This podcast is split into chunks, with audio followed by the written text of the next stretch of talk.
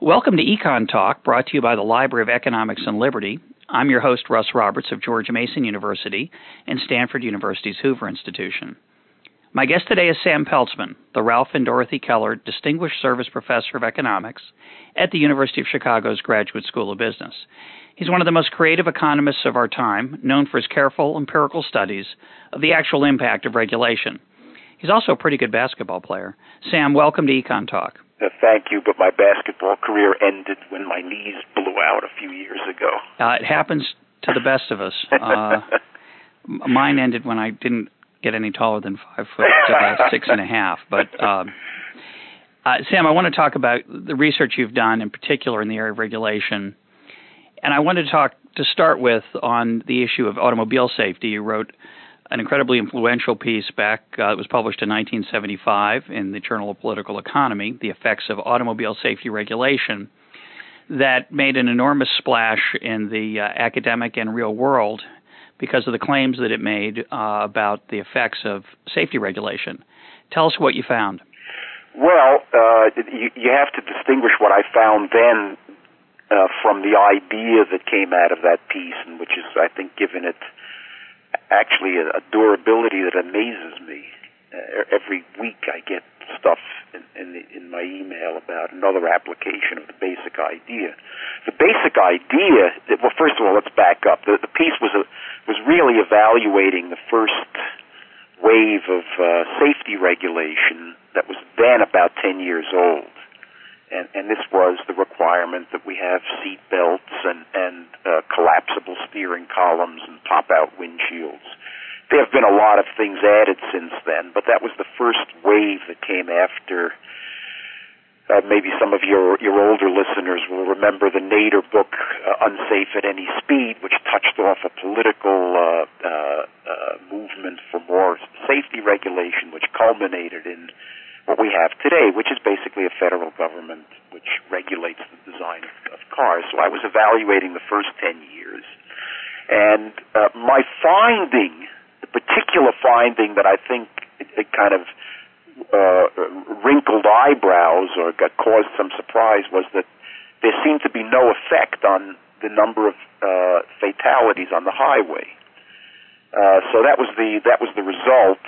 Uh, I also found that uh, while it was true that people in cars uh, suffered less fatalities, uh, non-occupants, pedestrians, bicyclists, people on uh, motorcycles, and, and in fact people in other cars, uh, they, they were they suffered an increase, actually, an increase in, in deaths over this period. So the I I was scratching my head what what could have caused this, uh, and what, what I came up with was basically an application of very simple economic logic, which was what what these devices did was reduce the what you might think of as the price of having an accident, the the the cost that was borne by the the person who was driving the car if if there was an accident. See, none of these things none of these things really affected directly the likelihood of having an accident. What they did was to to kind of give you a signal, which is if you get into an accident, you're going to be safer. All right, so that's like a price reduction. It's like saying if you do something that gets you into an accident, the consequences, what you're going to have to pay out is, uh, what you're going to have to give up is less. So, so, so, uh, uh, light goes off. Well, basic economics suggests that if the the price of something goes down, people will do more of it. Will buy more of it. So, so my story was that the price of an accident had gone down. People compensated by taking more risks, which have a benefit. You go faster, you get where you're going faster. You go, you go, you take shortcuts, and so on and so forth. It has a benefit to you. It also has a cost of uh, raising the risk of, of, of getting into an accident and then getting hurt or having your car damaged. But that second thing had gone had, been reduced. The, the consequences had been reduced, so I think people took more risks. And what you're going to get is is uh, uh, a disproportionate share of those risks would be borne by non-occupants in this particular in in, this particular case. Although uh, you you could also uh, you know the the theory uh, that we have is so flexible in these matters that it, it, it, it's not even clear that the people inside the car would be protect in terms of total uh, accident damage that they that they would uh, gain in that score. They would gain in getting where they're going faster if there wasn't an accident, which is 99.99% of the cases they gain in in in, in uh, uh, time and speed and all that kind of thing. Uh, uh, but but anyway, my finding was that the way it worked out was there was no net effect. Right, but uh, you can see the idea that comes from the theory is not that there won't be any net effect, but that there will be a compensating, there'll be an offset to the what was driving the regulators, which was just to reduce accidents, so that uh, uh, uh, the the the life saving and the accident redu- re- the the uh, the accidental damage reducing potential of the regulation would in part be offset by the way people reacted to it. That was the idea that came out of the piece.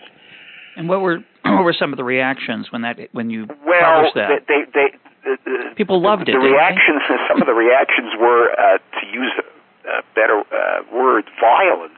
Mm-hmm. The editor of the Journal of Law of, of, of Political Economy, where this piece appeared, uh, was threatened, browbeat to, to not to publish the thing because if he published the thing, it would justify uh, uh, public policies which would kill babies. Uh, the, the editor was very courageous and said, "Thanks, but we're going to publish this on schedule, and uh, you can reply and all of that." So there, there was a very, very uh, substantial negative reaction from from what you might call the safety community, which which because there was 10 years of regulation under their belt, had been heavily subsidized by the government, had a lot of influence in, in not only in Washington but in Detroit uh, uh, uh, in, in the in the uh, automobile industry, which had adapted to all of this, and they didn't want that boat rocked, and they had a very very strong stake in a view of the world which didn't allow much room for human behavior as a response to these things. They wanted the world to think that if you crash a dummy into a wall, and in in uh, vast majority of the cases, the dummy comes out with with you know with a with a the electronic signals indicating that it that it would have survived had it been a human being. That's the end of the story. That justifies the regulation. Forget all the rest. And, and they viewed it as a threat. Uh, but uh, you know, we're here today and we're talking about this. So the the la- the, the subsequent 30 years, over 30 years now, uh, the subsequent 30 years uh, uh, have have uh, kind of given it a durability which uh, those folks, those folks' in, in, intention of of not seeing has been frustrated. And over the over those 30 years, uh, though there've been a there've been a lot of papers written on this, uh, yes, on both sides. Yes, and I think that's why we're here today. We're not here today because I wrote something 30 years ago. I, I don't think. What do you mean? Well, I think that that uh, it, it, it kind of surprised me, but it's been a very durable area of research. Uh, in, in sense a lot of people followed up they did their own applications to different countries, different kinds of regulations. Uh, you know, the regulations evolved, so you had the new ones coming along, uh, uh, and then the idea got applied outside right. just automobile regulation. I mean, it's a very general point that if you try to regulate human behavior, you you you, you change incentives and the general point that comes out of that is that often the incentives are changed in a way which offsets intent of the regulation. So you've had you've had uh, a, a stream of research which picks up that idea but applies it outside of the area of safety regulation. But just in the area of safety regulation, it's it's astounding to me how many times uh, this idea has been applied. And and I'll tell you the, the general result that comes out of 30 years of work, and, and literally, there's something new every week. I mean, uh, I, I regret uh, that I didn't start making a catalog back then because I get somebody will send me, uh, you know, sort of the latest iteration because they think of me as kind of the first one to have gone into this area. Uh, uh, but I regret I, I haven't cataloged all of this. It's a, an astounding number. Well, if you go uh, to if you go to JSTOR and you search uh, Sam Peltzman, you you will find or automobile safety, you'll find an enormous set of papers pulled up from that search engine that that do chronicle um, the the the breadth of areas that this has been applied to, and as you say, not just automobile safety, not just airbags or mandatory helmet laws, but lots of regulatory areas outside of safety. Yes, yes. So, so I mean, I'm happy with that. I'm happy that people take it seriously enough uh, to apply. That's very gratifying. Let me let me say something um, less gratifying, which is, as economists, we often find these kind of effects very intuitive. Uh, non-economists find them a little bit bewildering. They say things like, "Well, do you think people really take these lower costs into account?" And usually yeah. our answer is, "Well, let's see, let's look." And you went and looked, and you found that they did. Right. But that that fact, that unintended consequence of these kind of laws, uh, often doesn't penetrate to the consciousness of voters, and certainly not to the incentives that face regulators. Yes. So, do you think there's been outside the academic literature and the delight that economists get in unintended studying unintended consequences? Do you think it's had any impact on regulation? Well, I, uh, uh, I, I thought you were going in a different direction. First of all, there I thought you were going to talk about the impact on other fields. Well, let's hear that too. Well, uh, let me start there because I don't think it's it's quite accurate to say that this is exclusively something that economists uh, uh, uh, uh will will uh, be sympathetic or empathetic with.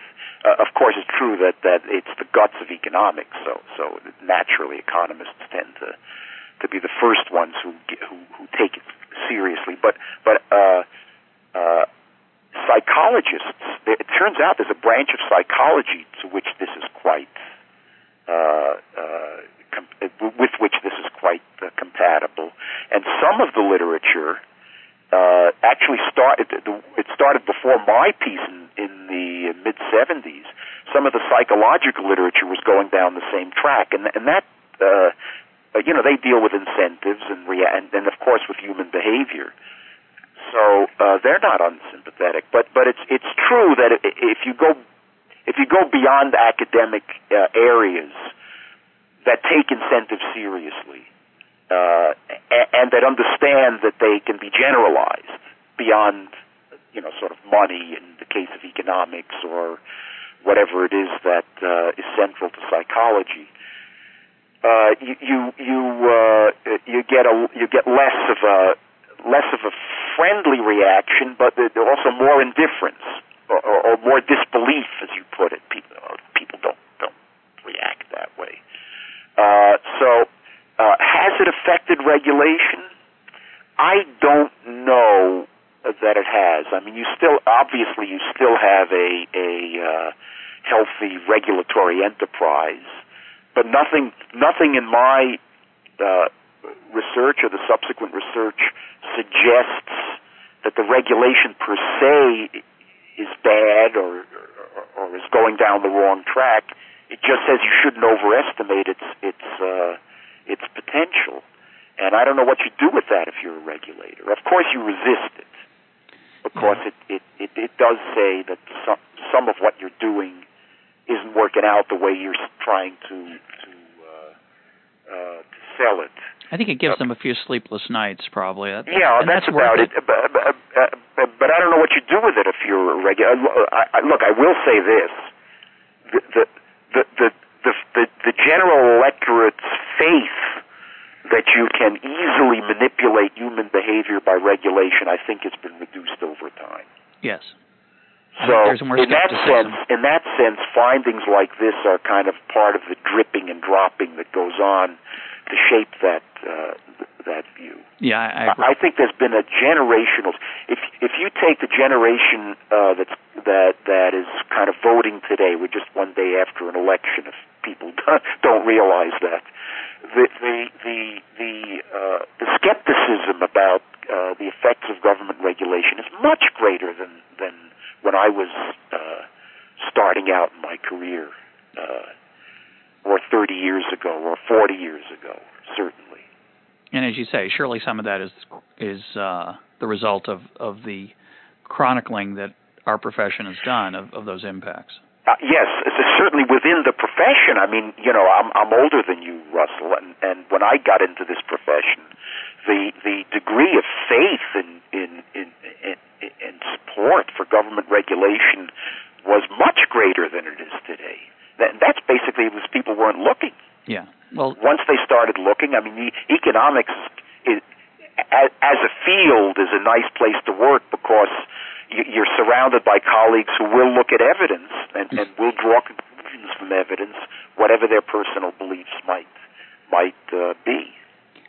And, and and that the evidence changed a lot of uh, a lot of. I think that's true. I'd like you to contrast uh, the demand for safety that comes from, say, changes in income with safety changes that come from regulation. Right. You're, you're the, the the results that you're talking about uh, are the results of imposed regulation as opposed to the natural uh, demand for safety that we have as we get wealthier. As we get wealthier, presumably people want safer cars because they want they want more safety, right. which is different than the case of the government making cars safer than we'd rather have them be. Is right. that correct? Yes. Uh, uh, that's another area where where where economists tend to differ from the rest of the population. What you just stated was, let's look at the world without regulation, and contrast that to a world with regulation. And and and you quite rightly point out that in a world without regulation, as people uh, get gradually uh, uh, wealthier, they'll demand more regulation, and over time, cars will be safer. And indeed, if you stop the world at whenever it was that Nader wrote his book, and you look back, that's what you saw. You saw a gradual improvement in safety over the period of the uh, you know the advent from the advent of the Model T or whenever you know cars became a mass market uh, uh, kind of thing. Uh, that was in the 20s. From the 20s to the early 60s, or whenever you want to stop it, you see a gradual decline. And uh, in so, debt, so, so an, uh, an economist looking at that says, okay, well, that's perfectly understandable. Uh, people are getting wealthier and they're demanding more safety, and people includes the government. I mean, I don't want to keep the government out of this. The government is doing things here and there that may may make contributes to that. Sure. So there's a gradual process that unfolds.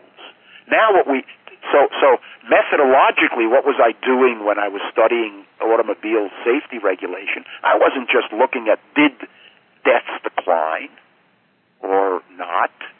The question is, what would the world likely have been like without the regulation? And the answer is, it, there would have been a decline because that's the way people behave without government pushing them. They do things that make things safer. Uh, you have to compare that to what actually happened.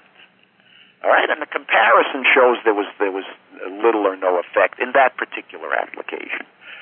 So uh, part of the reason why you're getting uh, what looks like offsetting behavior, I think maybe even most of the reason, is uh, not the direct behavioral response that's kind of so so uh, intuitively appealing to economists. The, the what you might call the price effect, that that the the price effect that the price of accidents has, has gone down.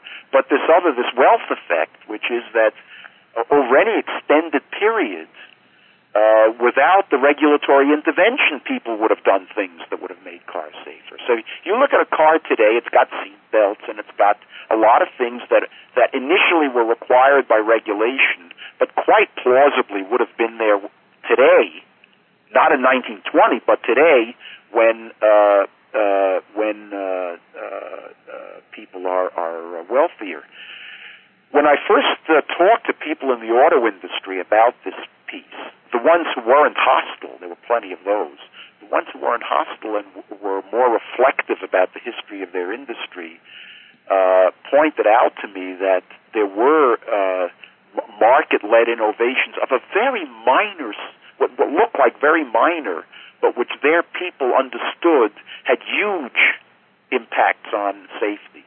So things like a rear view mirror mounted on the uh, outside of the car. Mm-hmm. Looking back, that that did that wasn't standard equipment in the 20s and the 30s, but when it came in, uh, it had a big effect on safety. Uh, turn sig- automatic canceling turn signals. That looks minor, and it was even in its own day uh, not a great innovation, but. Uh, uh, uh, uh, your grandfather gave hand hand turn signals, and it was a big bother. And in the winter, he he, he didn't roll the window down to stick his hands out. Uh, that was a big safety innovation. So so so these kind of uh, uh, small market responses contributed to the fact that from the dawn of the automobile civilization to the advent of regulation, you had a process of gradually increasing safety. And that's true, not just in automobiles, but in all aspects of life. We ought to mention, as before we leave this subject, that there's this, these unintended consequences that we're talking about are behavioral. There are other kinds of unintended consequences in this area. You know, airbags, which killed um, short, small people in yes. the passenger seat. That's, uh, that's a different kind of unintended consequence that actually might have, because of the incentive effects, gotten people to drive more safely. Uh, if they're worried about getting, uh, you know, killing their kid, God forbid, sitting in the passenger seat. Yes. So one of you know one of the things that is to put kids in the back seat, but I, my understanding is is that there were pe- people who died because of the explosive nature of airbags, well yes. intended though they might have been, ended up doing some, bad, some very bad things. Yes, uh, there have been a few of those. Uh, anti-lock brakes have the same. Uh, there was a, there was a rather steep learning curve, right. and, and uh, uh, one of the one of the academic studies that, that that we talked about before was was a study of anti-lock brakes, which actually indicates that they they were at least over the initial period counterproductive. They led to an increase in, in well, you, you, mentioned earlier you weren't sure what the uh, implications were for regulators. Obviously, regulators don't have precise information about these trade-offs, but I think it's an important. If there are any regulators listening to this, I'd encourage them to uh, be aware of the possibility of offsetting behavior. Well, they in that case, in the case you mentioned, they did react. Yes, they did. They changed. Uh, yeah, they basically made it illegal to put your kid in the front seat. That's what. That's the first thing. Well, I think they, you now have. Well, they changed. What, see one of one of the one of the bad effects of regulation i think you know I, I, you can you can characterize it that way although i i was reluctant before but one of the bad effects is that you you inevitably are going to make not a, well every everybody makes mistakes you're going to make mistakes but they're going to be on a grand scale so you issue a regulation every car's got to have airbags uh, instead of a market process which would have uh, limited this maybe to a few leading edge models, and then you would have found out there was a problem, and then you might have pulled back and you might have gone forward. In the case of regulation, of course, it becomes a blanket thing very quickly, and then you pull back, uh, but uh, the test is very costly. Yeah, that's a, that's a very good point. Uh, let's move on to a, another um, path-breaking paper of yours, uh, an evaluation of consumer protection legislation, the 1962 drug amendments, yes. also in the journal Political Economy, where you actually um, looked at the effect of the FDA's regulation of, of drugs, uh, pharmaceutical products, which everyone, um, except for a few of us, uh, think is a great thing because, of course, you want safe drugs, but you found that as in the case of safety regulations, that the effects were much more of a mixed bag than they had first appeared. Yes. Tell us what you found. Well, uh, uh, again, you have to back up. This, the, the particular regulation we were talking about in that case, we're talking about in that case, is the requirement that there be a proof of efficacy before you can market a new drug, and, and that came into the, uh, world in 1962. You'd already had about a 30-year uh, period in which the uh, any new drug had to prove that it was safe. But now you had to prove that it was effective, which means that if you're going to make a, an advertising claim, you had to back it up with scientific evidence. And w- what that does, it, it has two effects: one good, one bad. It's just like uh, uh, it, it's kind of kind of like auto safety regulation. There's there's the effect you're looking for, and then there's the unintended effect. The good effect, of course, is that uh, first of all, even in terms of safety, just by lengthening the testing periods to now include efficacy, uh, uh, you're going to catch some things that are uh, uh, before they're mass marketed that that that that, that would, might be unsafe. You're also uh, going to catch stuff that doesn't work the way it might be claimed, and you're going to save people a money and b the cost of having done something that they later regret. That is taking a drug that doesn't work when they could have taken something that might not have worked as well as advertised, but worked better than nothing. So there are going to be benefits. The cost, of course, is that every new drug that comes to market is going to have to spend a longer time being tested. And that means that if the drug ultimately turns out to be good, there's going to be a missed benefit. There's also going to be a, a, effect on the market for research, as you might think of it, in the sense that you're now raising the cost of R&D by requiring this extra testing. And that's going to reduce the number of drugs that enter the pipeline of testing. And that re- that increase in R&D cost isn't just that you have to spend more money on the proving that it's that it's efficacious, that it works. You also have to now delay the profitability right. of this drug. So that's that, right. The payoff is going to be delayed, and, so and it turns out that the, the, those costs are the biggest for, for the drug companies are the biggest costs. Uh, the process has wor- worked itself out so that it now takes a decade, ten years, plus a billion dollars, one billion, to bring any new drug to the market. That's the way the process has worked itself out. But isn't that it's a... because intrinsically you have the, the, you know proving something like uh, the drug will work in the way that the FDA wishes you to generate that proof. Scientific double-blind tests and, and, and then new tests if they don't like the first one. That that process is a very expensive process. So the delay itself is is is, is costly to the drug companies, but also to the to the users because stuff that's very perfectly okay gets to market. It's not ten years after it otherwise would, but a good, say, four or five. So that's a long time. Uh, and you know, it's like airbags. You're doing this for every single drug that comes to market, just like every single car has to have an airbag. This is true for every single drug. You can't avoid that if you're going to regulate in this particular uh, way. And my finding was, you know, to, to cut to the chase, this kind of regulation kills more people than it saves. In, in the sense that the vast majority of stuff is good, that, that, that, that drug companies pursue seriously is good. They don't want to market bad drugs per se they may want to take a chance, but they don't want to market bad, bad drugs per se. They have, an, they have market incentives to market. The market for hemlock is, is thin. That's right. That's right.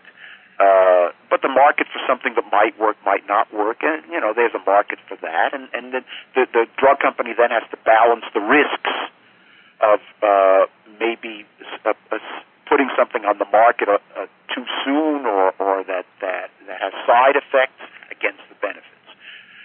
In any case, the vast majority of stuff that gets to the market is good, but it gets there 10 years later. I mean, let's say five years later than, uh, than, than it otherwise would. And in the meantime, people who could have benefited don't, and some of them die. That cost is overwhelming compared to the benefit, which is the reduction of uh, inefficacious drugs that get to the market, and in some cases, unsafe drugs. That was the finding back in 1973. And, and you also found years of experience. Uh, excuse me. You also found that the rate of innovation of new drugs yes. dropped dramatically, correct? Yes, yes, yes. Uh, the, the, rate of innovation dropped uh, uh, dramatically, but the biggest cost comes from the delay. That's well, absolutely clear. And uh, how was that study received? Again, with great hostility, great resistance. Again, by the establishment, the establishment in this case, the government, of. And then the, government in all these cases generates a coterie of uh, supporters, and you might think of them as supplicants, people who live off of the regulatory system. Uh, the large parts of the medical, academic medical establishment were hostile. Uh, the drug industry was ambivalent, to be sure. Again, you know, the industry uh, very often opposes these things at the beginning, but learns to live with it. And in in, in this case, they by the by the mid early to mid 70s had learned to live with this form of regulation. So they were ambivalent about uh, changing things very much. Uh, but again, you know, just like in the other, uh, there's the automobile safety case. The it's the it's the it's the subsequent response by fellow academics and the world that I think is is what gives it some durability.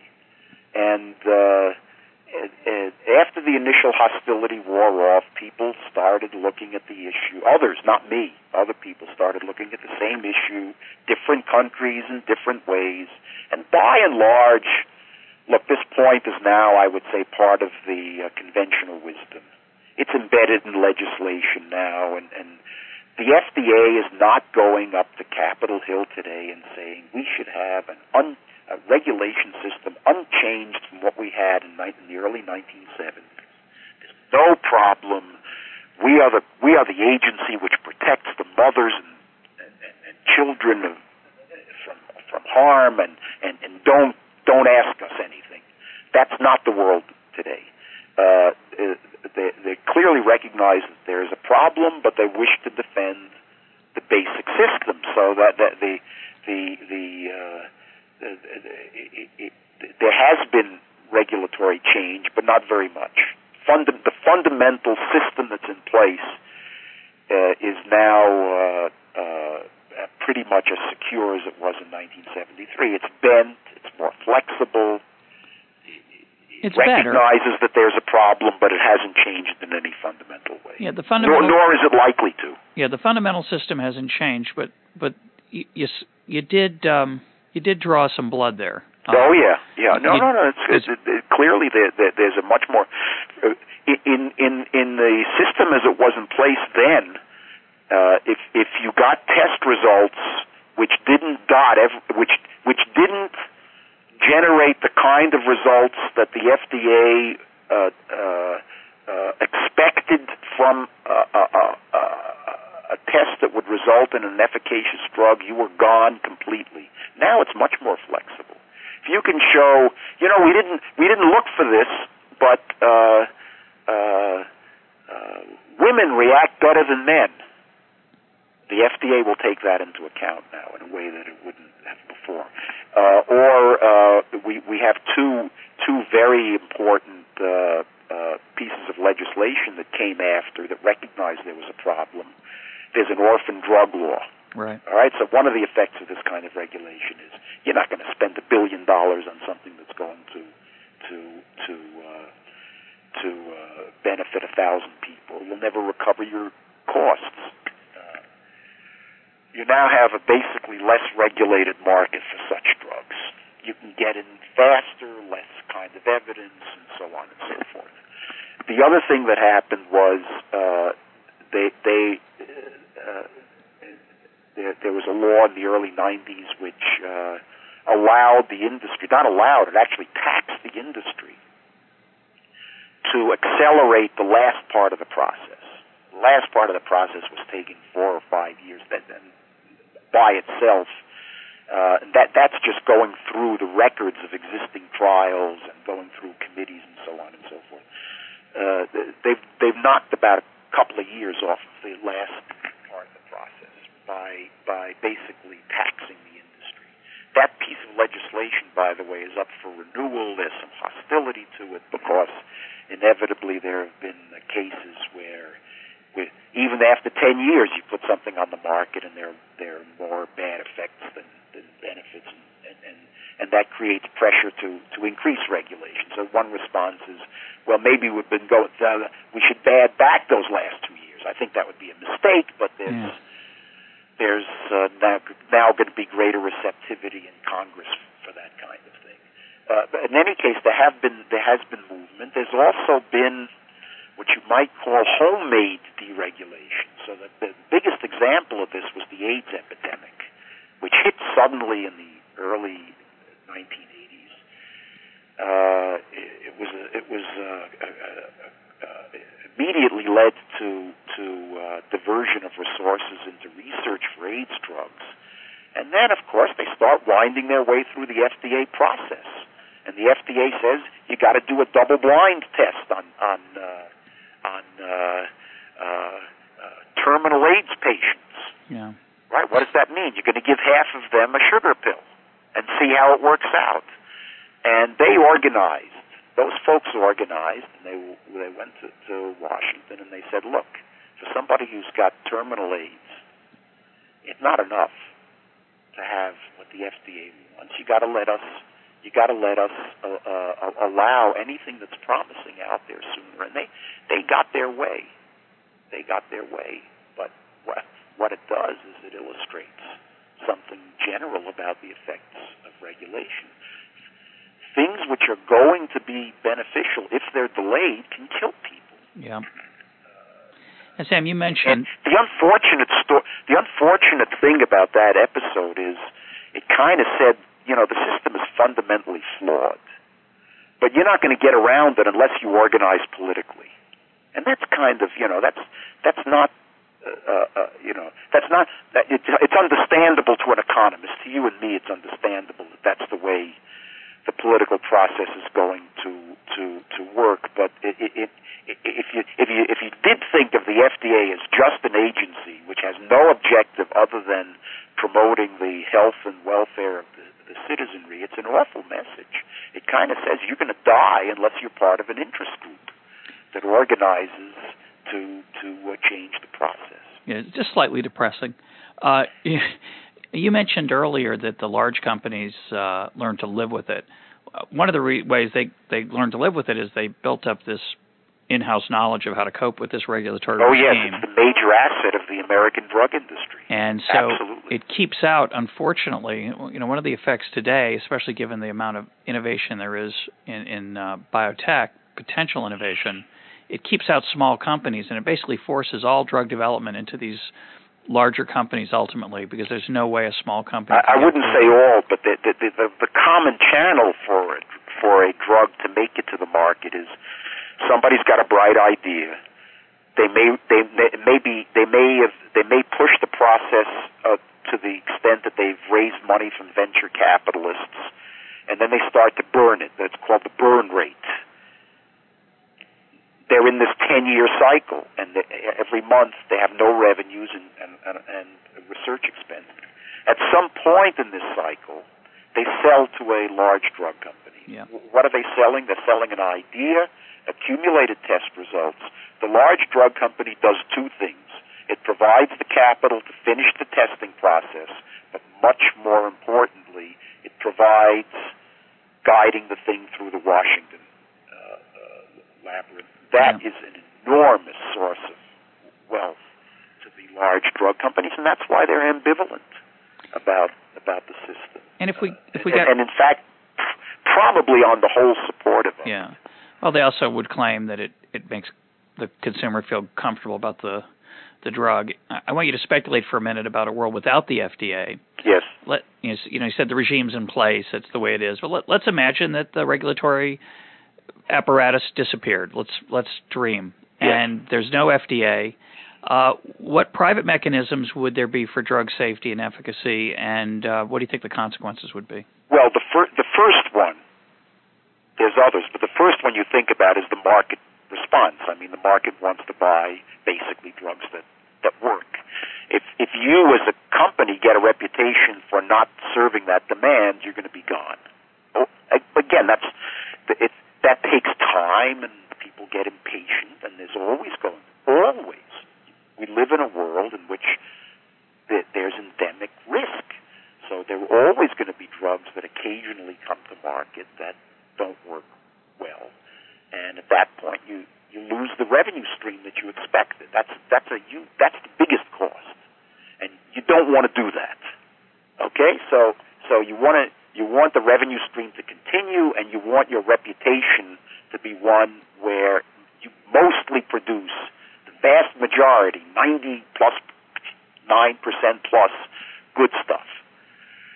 The, the other mechanism is the legal system. I mean, we have tort liability, and the, the, that would have, in fact, some some argue that that that the increase in the court's willingness to impose liability would have had approximately the same effect on on uh, uh, drug development as the FDA. I happen not to agree, but certainly it would have the way it's evolved, it would have gone in that direction. It will make you uh, do what you might think of as defensive testing. You'll want to establish a record that you you you you really went the extra mile because uh, down the road somebody's going to take you to court and a class action. And in fact, that happens anyway. Even with the FDA's system, you, you occasionally get get uh, tort suits. But that's another. You can think of it as a market mechanism that would. Uh, that would provide incentives for safety. But I think it's less important than the the, the major one, which is uh, you don't get revenues from a drug which everybody understands is worthless or what worse. Ab- what about private certification? You think there would be some? Uh, uh, undoubtedly, I mean, you have it in other ca- in other cases. I don't see why you wouldn't have it in the in the case of uh, in the case of drugs. I mean, it's not for us to say exactly how that that certification process would work. But you have, you know, you have underwriters laboratories which test appliances. You have uh, private uh, standard-setting agencies which uh, put their mark on on uh, uh, on, on products. Uh, you know, my favorite example is kosher food. Kosher, yes. A lot of private competition among various rabbinic organizations to certify a product as kosher. The government doesn't have to do it. That's right. And we know the sellers have an incentive to try to cut corners at times to make more money, and someone monitors it. It just doesn't happen to be the government. Uh, the government monitoring, which we all presume to be in our own self interest, of course, is often self interested in different ways. Yes. Well, we're almost out of time. Could, could you close by saying, um, speculating on, on why these regulations we've talked about today uh, persist? We've we've talked about uh, two very depressing things, uh, two well-intentioned sets of laws that are supposed to make us safer healthier, and in fact have these unintended consequences, or per, maybe for some they are intended, but have these these seemingly perverse effects. Uh, why don't why don't we see them uh, fading away? We both agree that they're in place. The government's role in automobile safety regulation is likely to continue. The government's role in pharmaceutical regulation very much likely to continue. Uh, what what keeps them going? Is it ignorance on the part of of the average citizen, or is it something more complicated? Well, it's it's what we like to call rational ignorance. Uh, I don't think that the large uh, uh, body of voters, first of all, it's not clear they're going to be decisive in these issues. Uh, like in the AIDS case, you need interest groups to organize and put pressure on the, on the process, or you need a very widely held view that things aren't working well, and I don't think you have the latter in any of these cases. And that's partly because of the way the world works. Uh, in the absence of regulation, we get we get richer, technology progresses, and, and, and to the average citizen, things are okay. And, and and it's very easy for the regulate the regulatory establishment to claim credit for it. So on the whole, drug technology has been beneficial and it marches on and it, it makes its little conquests here and there. Uh, it, it doesn't seem like that process is broken. And it isn't. And in the absence of the feeling that it's broken, you're not going to get, certainly not from the mass of the population, any great pressure to change things. And, and, and in the case of automobiles, quite explicitly, what the National Highway Traffic Safety Administration does every year is it publishes a chart and it says, here was the world before regulation. Here is the world after regulation. Look, it's gone down. But of course, you and I know that's not the correct comparison. The correct comparison is not did it go down absolutely, but did it go down relative to a world without regulation? That subtlety is almost necessarily going to be lost on the large mass of, uh, of uh, voters. Yeah, it's one of my. And they're favorite. not going to they're not going to sense that there's you know there's a market mechanism that would have produced that anyway. And, It- and you know why do we need regulators? They're superfluous at best, and the meddlesome and costly at worst. They're not going to look. Uh, cars are getting better. They're getting safer, and and uh, there's no problem. And, and the people in Washington can say, yes, we told you so, and we delivered. Yeah, my favorite example that's the 55 mile an hour speed limit. If you look at fatalities after the law was put in place, they fall steadily. Of course, Yes. they fell steadily before it was put in Of place. course, At almost yes. exactly the same rate. Yes. Uh, it doesn't mean it didn't have an impact. It, it might have had some marginal impact, but surely the wrong thing is to look at the uh, just uh, the after the law effects. Yes, yes. This Uh, is what we call counterfactual analysis. Yeah. And most of the people listening don't don't know what that word even means. So Yeah. so so, so uh, uh, uh, how can you expect the large mass of voters to conduct the kind of analysis that we do and carefully reflect that in, in their voting decision? They're not going to vote that way. They're going to vote on is the world a good world or a bad world? You know, do I think what is the question they ask? Do you think the country's moving in the right direction or the wrong direction?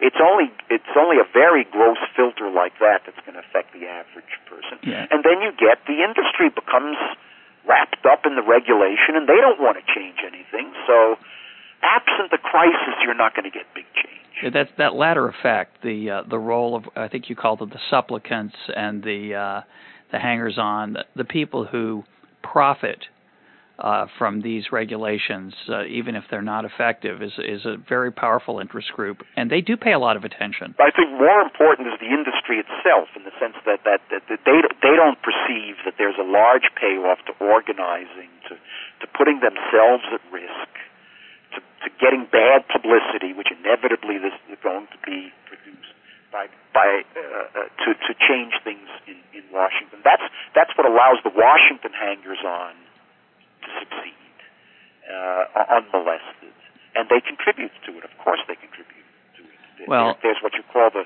the temporary government and the permanent government. the permanent government being the the people we're talking about, the the, the bureaucracy in Washington whose perpetuation depends on this kind of regulation. Well, Sam, I salute you for your uh, efforts to uh, dispel the ignorance that, rational or not, does persist, and I and I do think uh, your work and, and the work of others that you've inspired and our, the rest of our profession has had an effect. I like to think it has anyway. My guest today has been Sam Peltzman, the Ralph and Dorothy Keller Distinguished Service Professor of Economics at the University of Chicago's Graduate School of Business. Now on to your emails. Josh Knox wrote in about an early podcast we did with Mike Munger on scalping and the idea of opportunity cost. Mike posed the following puzzle. Suppose you want to go to a concert, but it's sold out. Ah, you're so disappointed. You really wanted to go. But as you wander away from the box office, crushed, a scalper shows up. And he's got tickets, but they're a little expensive. They're a thousand apiece you think a thousand bucks. I mean, I wanted to go to the concert, but not for a thousand. So you refuse. Too expensive. But now, as you walk away, you look down on the ground and you find a ticket to the concert. You're thrilled you're going. And you're clutching that ticket in your hand. And someone comes up to you and says, Hey, you've got a ticket to the concert. I'll give you a thousand dollars for it. What would you do? And Josh was interested in this experiment, and he said, I began asking my friends what they do if they found the concert tickets after refusing to purchase the same tickets from a scalper. They all said they'd keep the tickets and go to the concert.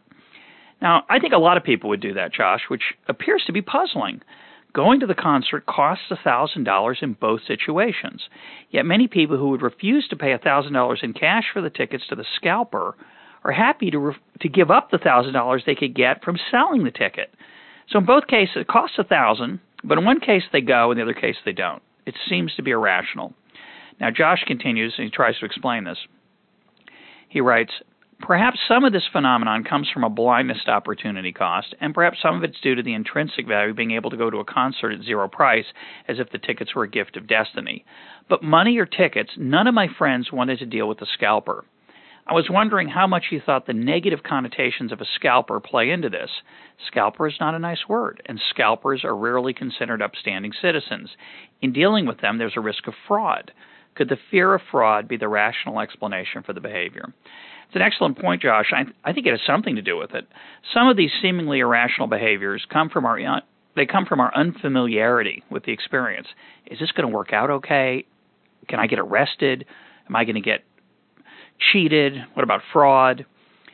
We can see this phenomenon at work with eBay and StubHub and other services which allow scalping, but with much less uncertainty than when you're up on the street corner with a stranger with a ticket you're not quite sure is going to be a real ticket. Uh, you're not quite sure what's going to happen. Ask your friends if they'd keep the tickets or sell them on eBay or StubHub for $1,000 if they found the ticket. Now, again, there are people who don't have familiarity with eBay or StubHub and might think, oh, that's kind of weird. I don't know how that's going to work out. Am I really going to collect the money? And that's going to probably encourage them to keep the ticket rather than resell it. But my guess is that if you took people who had experience with eBay or StubHub, with auction uh, experiences on the web, they'd be much more likely to sell the ticket they found rather than use it uh, and go to the concert and give up that thousand dollars. By the way, I had an interesting experience with this the other day. My wife and I were in New York and we wanted to see Wicked, which is the musical version of uh, the prequel to The Wizard of Oz. It's a very uh, uh, clever show. And I got online. The tickets, the show was sold out, so I got online and I found a reseller of tickets, a StubHub-like place that was that had tickets for the, the show we wanted to go to, but they were well above face value. And of course, I didn't know much about the reseller, so I, but I bought them. I really wanted to go. The seller was in Texas, so I'm in Maryland on my way to New York buying a ticket from somebody in Texas, and there's no way I can get the tickets in time mailed to me. So he says, "Oh, it's no problem. Uh, I'll send you a PDF file that has a picture of the tickets. Just send me your credit card number." So how scary is that? He's got my credit card, and what do I have? I have a picture of the tickets, not the tickets. You know, I wanted him to leave them at the window at the box office for me. He's sending me a photograph, essentially, of the tickets in a PDF file uh, via email. So I said, um, uh, "How's that going to work?" And he said, "Oh, it's simple." He said, "You print out the PDF, and there's a barcode on it, and when you get to the theater, they'll scan the barcode." I said, You're kidding. He said, No. So I trusted him, uh, as we do many times in these kind of situations. He had a this reseller had a big website. Uh, they'd obviously put a lot of resources in it, and I assumed that they wouldn't want those resources to disappear. Uh, I found it hard to believe they could persist in cheating people if, if as a seemingly ongoing operation. It looked legitimate, so I did the transaction. So I get to the theater with my wife and clutching the uh, folded up uh, printout of the PDF with the barcode of the tickets. And there's this huge crush of people filing in. And the woman in front of me turns around and catches my eye and she says, Oh, oh, you've got those PDF tickets too. Oh, I'm so relieved. I, you know, I'm looking around. Everybody's got real tickets. I'm the only one with this this goofy PDF file printed out with a barcode. No, I'm fine now, she said. I said, Well, maybe, maybe not. Maybe we're both of us are going to get taken to the cleaners with these fake PDF tickets. But it worked out fine. Uh, the person scanned them just like I'd been promised, and uh, we got into the show, which was awesome, by the way. Incredibly clever and well done. I want to thank Josh Knox for his letter. Uh, I'd like to hear from you. If you have comments you'd like me to read on the air, please email me at mail at econtalk.org. Mail at econtalk.org. I'm your host, Russ Roberts. Talk to you on Monday.